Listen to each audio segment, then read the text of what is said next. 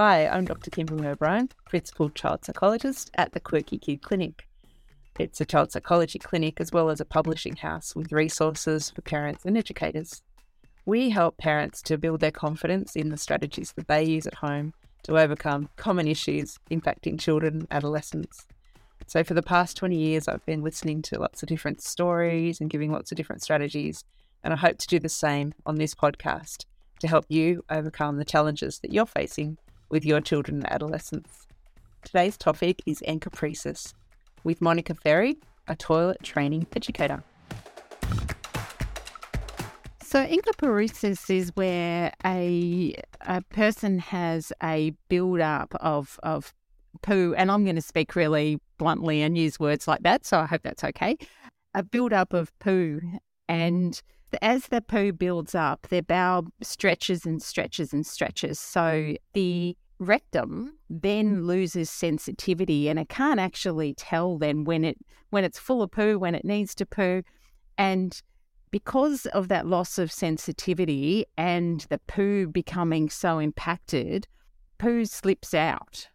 So and it might be that it that's the trigger when a child first realizes that they actually need to have a poo is with that release of um, a little bit of poo or um, might be sort of fecal fluid so that that kind of just comes out and that's the that's the clue for the child that they need to go and have a poo I can. I'm just listening to that and th- hearing how comfortably you, how comfortable you are in talking about it. Because when we see parents at the clinic, it's usually the complete opposite in that they feel quite embarrassed and maybe like it's something they hadn't spoken about before when it comes to encopresis. Oh, completely. Yeah, completely. I remember actually a um, a family that came to see us uh, about, and it, they actually came to see us about toilet training. Uh, not toilet training. They came to see us about bedwetting. And this was a little boy who was about seven or eight years old at school. And part of, of what we would do with a consultation about bedwetting is take it take a natural history. So, um, in asking questions about the child's toileting habits, one of the things that we would always ask is, does the child have any issues with pooing? And in in this particular case, we had we had the mum and the dad and and the little boy, and ask that question, does does the child have any issues with pooing? And kind of the everyone in the room goes quiet, looks at, looks at each other with sort of anticipation, and finally somebody says in, in quite a almost whispered, "Well, well, yes, actually, he does." So, what does that look like? Oh, um, he he poos himself regularly. Well, how how often? Maybe three or four times a week. And how long has this been going on? Oh, since he was about three. So this poor little child has been going through the distress of pooing himself and at school for the last couple of years. So all of the distress that goes along with that. His parents are unbelievably distressed because no parent likes to see their child in distress and they they haven't really known what to do about it.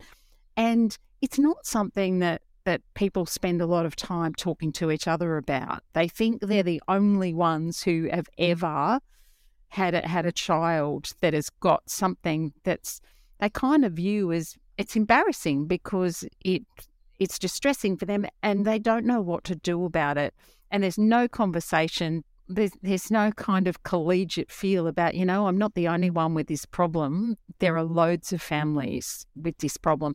And if they talked about it, they would find there are um, loads of occasions, loads of families where this is happening. Absolutely. It's interesting. I think parents are often, um, you know, comfortable looking it up on the internet. So that's our number one most popular um, fact sheet encopresis on the Quirky Kid website, and I've been contacted by a you know organization in the states to do a webinar about encopresis because it could just be I'm not sure, but there's been an increase definitely at the clinic with new referrals. I, a lot of kids are doing things like being online and using you know their iPads and sort of forgetting to go to the toilet or having these accidents and then the parents are often there asking like is he doing it deliberately or is this like an act of defiance? Are they anxious about the mm. toilet? Like, what is going on? Because it's really impacting the parent-child relationship, and it can also impact, you know, mm. social social relationships at school because of the smell. Oh, certainly. So many different angles for this Yeah. story. I think it's not deliberate. I, I have not seen any child who is comfortable with pooing themselves. It is, in our experience, about that that lack of sensitivity that they have in their rectum, so they actually can't control it, and they don't know it's going to happen until it happens, and and then it's the all the the trauma of of having to deal with having having the accident publicly. And for for a little child that's an enormous pressure to even anticipate god is that going to happen to me today and where am i going to be and who's going to notice and then having to deal with the with the outcome of that as well Absolutely.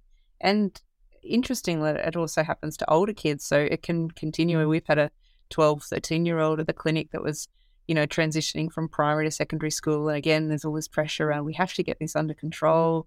She was wearing pull ups. Um, well, actually, she was wearing pull ups just to go to the toilet. So she felt like she needed that. She felt more comfortable using a pull up than actually sitting on the toilet. So in her case, she was really anxious about being on the toilet.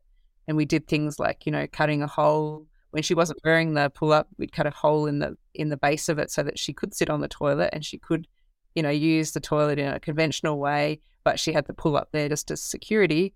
And then over time, she, you know, reduced that dependence on the pull up. But it, it is quite individual. Like that was one way of managing it for that client. But maybe you've got some other tips that you use for younger kids when it comes to um, getting on top of encopresis.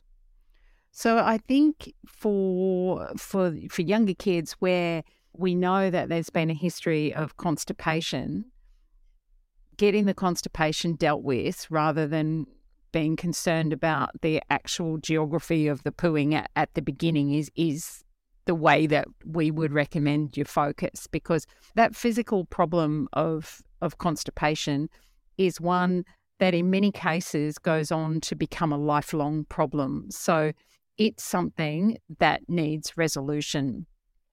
And that that resolution is really about a couple of things that need to happen.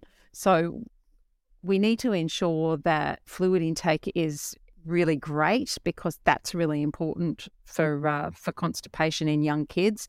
And often we feed our kids up on fiber because we know that fiber is important. But the younger you are, the more important the fluid is. And the fiber without the fluid actually can be problematic. So we need we need good fluid. We also need our children to become comfortable with just sitting.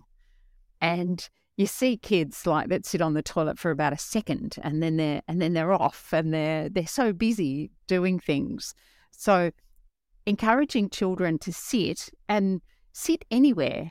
So this, this isn't just about being able to sit when you're in the toilet, but actually being able to to stop and sit and be comfortable doing that and relaxed doing that is an important part of being able to toilet and poo properly because to poo, we actually need to relax. So you have to be able to sit to do that. Absolutely. It sounds like the calm down kits that we um, get kids to put together, like a little shoebox full of like a lavender pillow, a favorite book, or a, there's actually like another book that we recommend called um, 101 Things to Do While You Poo. And there's, you know, origami with toilet paper, a whole bunch of different things you can do to kind of help kids to sit a bit longer. And for older kids, that stuff becomes important because if we can get them to be relaxed and sit on the toilet, because it's often the last thing they want to be doing. There's there's a million other things that they'd rather be doing than sitting by themselves on, on the toilet waiting for a poo to arrive. Uh, but a program of sitting is often what a GP will recommend. So to sit half an hour after a meal, so half an hour after breakfast, lunch, and and dinner, just to have a sit, no more than five minutes. We would never be putting pressure on a child to sit for hours or half an hour or until they've until they've done something. Always about low pressure, low stress, five minutes max, unless they're really happy to sit there. And, you know, some kids are. Some kids will disappear with a book or an iPad into a toilet, close the door, and completely disappear. Um, but pooing's probably not what's on their mind when they're doing that. The other thing that a GP would recommend is laxatives. And for younger kids in particular, we would be looking for laxatives that are stool softeners, not laxatives that actually cause contractions of the bowel. Because the stool softeners, all they do is draw fluid back into poo. So mm. it's all about making the poo slippery and, and soft. So that would be what the GPs would be seeking to have happening. And fluid intake and the laxatives go together, and then that ability to sit. And Monica, do you know how long kids should be taking laxatives for? I'm not sure whether you've heard different timeframes, but I know in the States sometimes kids would be on laxatives for years at a time. And I mm. also I kind of think, you know, can we put some natural, sorry, or natural vegetable juice, banana smoothies, just anything to replace the laxatives if it's been quite long term use. But I'm not sure what the ideal is. What's your opinion on that? So, if, if we're talking stool softener laxatives, which is certainly mm. what parents should be making sure that their their little ones are taking if they're taking laxatives. It's not unusual for kids to be on those for months because they are actually then they don't cause the bowel to contract, so they're not creating any muscle memory or anything like that. They're just simply putting fluid back into the poo. The other thing, which is heading down that more natural path, are things like olive oil. So it is like natural olive oil or organic olive oil is one of the things that some laxatives actually or stool softeners have in them, for example. It's the laxatives that act on the bowel that I'd be more concerned about the length of time that a child was taking them. Mm-hmm. Okay, that sounds helpful. And um, also good for parents to consider having a review with their GP or pediatrician booked in once they do start taking those the appropriate laxatives because sometimes I'm thinking it's time for a review because you know it might not might not go well. Come to, sometimes will have a huge bowel movement in the bath when you know yeah. they were expecting they haven't really mastered how much or like you know the dose of the laxative, and um, that can be then more traumatic. So I think like having a review booked in will then allow the parent to feel you know comfortable to access extra advice rather than having to wait another six weeks and not sure whether to continue or not. So yeah, just having that accessibility to the GP or the pediatrician who's um, you know, who's managing the situation um, is really helpful for psychologists as well to put in a call and give some feedback and to and to work together as a team. I think is also key. Yeah, I think a team approach is really important. The other thing I'd suggest in terms of GPs and pediatricians is that if you're at all concerned about the information that you're being provided with or the course of action that you've been provided with. There are pediatricians who specialise in continence, so they actually specialise in pooing and weeing issues rather than just general pediatrics.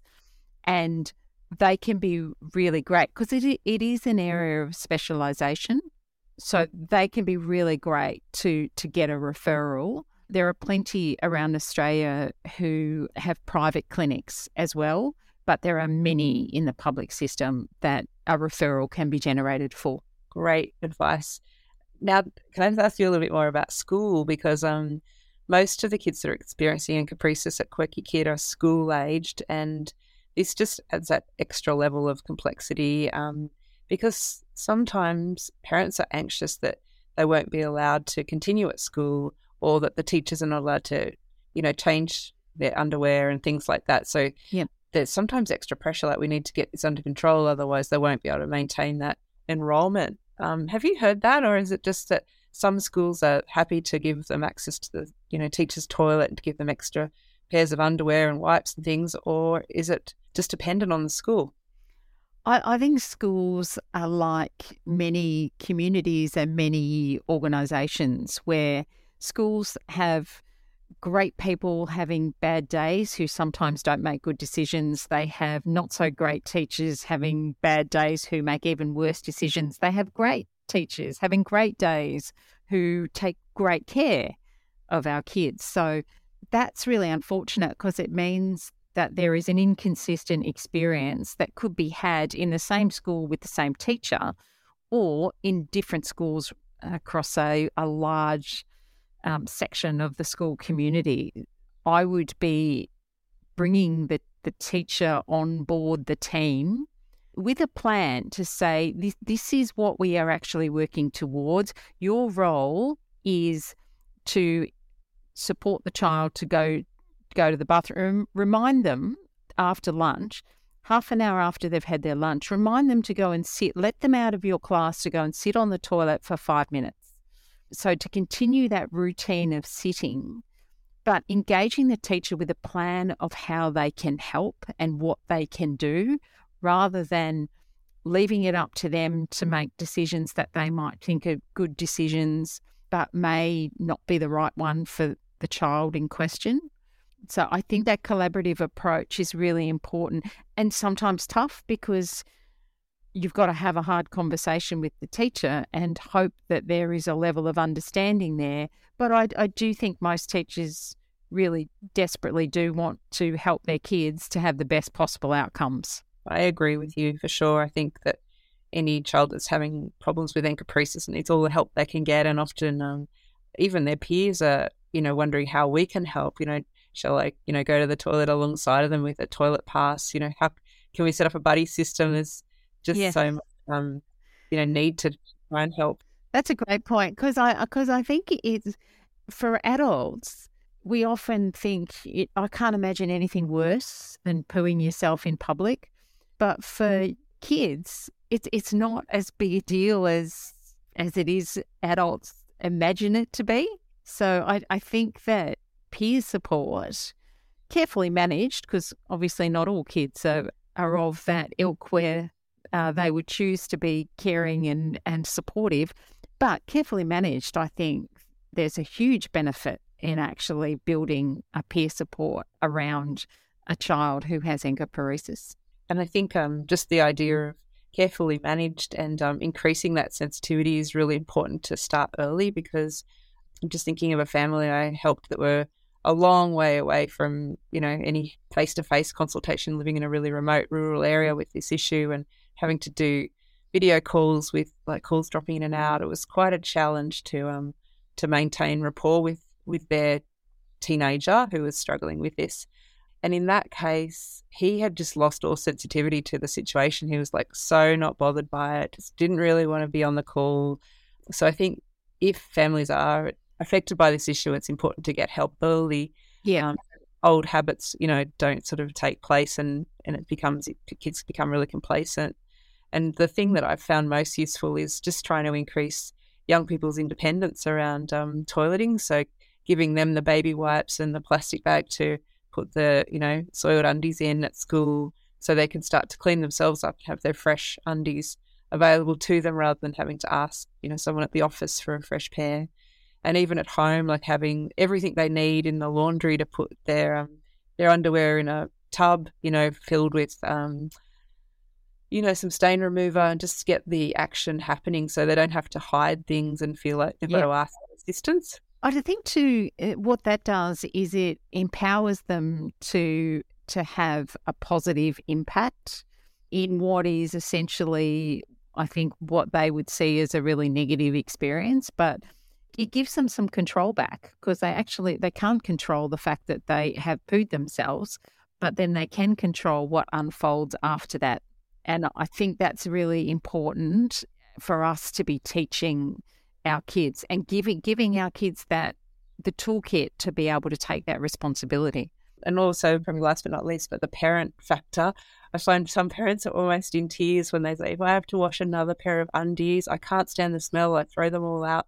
You know, this can be really overwhelming for parents when they expect that you know toileting issues to be mastered. You know, at the age of three or four, and then it's you know the kids are up to 13 14 yeah. it can just be so overwhelming so i think like a huge support network for the parents and tag teaming with the cleanup is important and yeah, giving them permission to yes buy new undies. You don't need to necessarily clean every single pair because um parents totally. do need they can get. Otherwise, that resentment then trickles down onto the kids and the whole family. Like siblings can blame one kid, say, "Well, we could go if it wasn't for you." Yeah. So yeah, I think it's a whole system that we need to look at. It's really easy as well if a system like that isn't in place. It's really easy for it to become the focus of the whole family.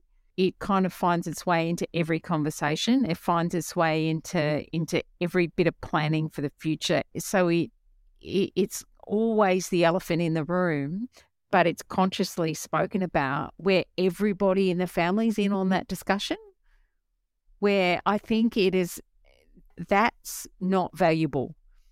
It is something that will resolve. It is something that for a while needs to be managed until that sensitivity returns, and it will return.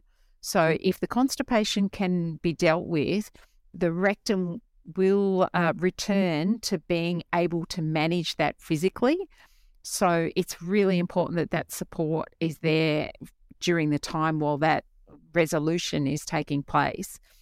But to mm. to not have it the focus of everybody's talk, everybody's discussion, everybody's you know, that constant, oh my God, you know, this we've got to deal with this, I think is really an important piece of the puzzle too. Yes, I agree. No shame and best discussed in a confidential setting with experts who deal with this kind of issue all the time. Yeah. Yeah.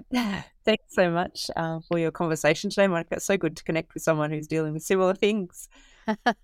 yeah, we. I think a collaborative team approach to being able to support our parents and our and our young ones is getting more and more important every day. Here, here. Thanks, Monica. You're really welcome. Thank you. If you'd like more resources on encopresis, head to the Quirky Kid website and you'll find a million different fact sheets there. And as I mentioned, the most popular one is the encopresis one. You can also check out the webinar I did recently, which has videos on techniques we use in the clinic to address encopresis. For our next episode, we'll be talking about separation anxiety. I'm Dr. Kimberly O'Brien. See you then. Perfect. Look at you. You're pro.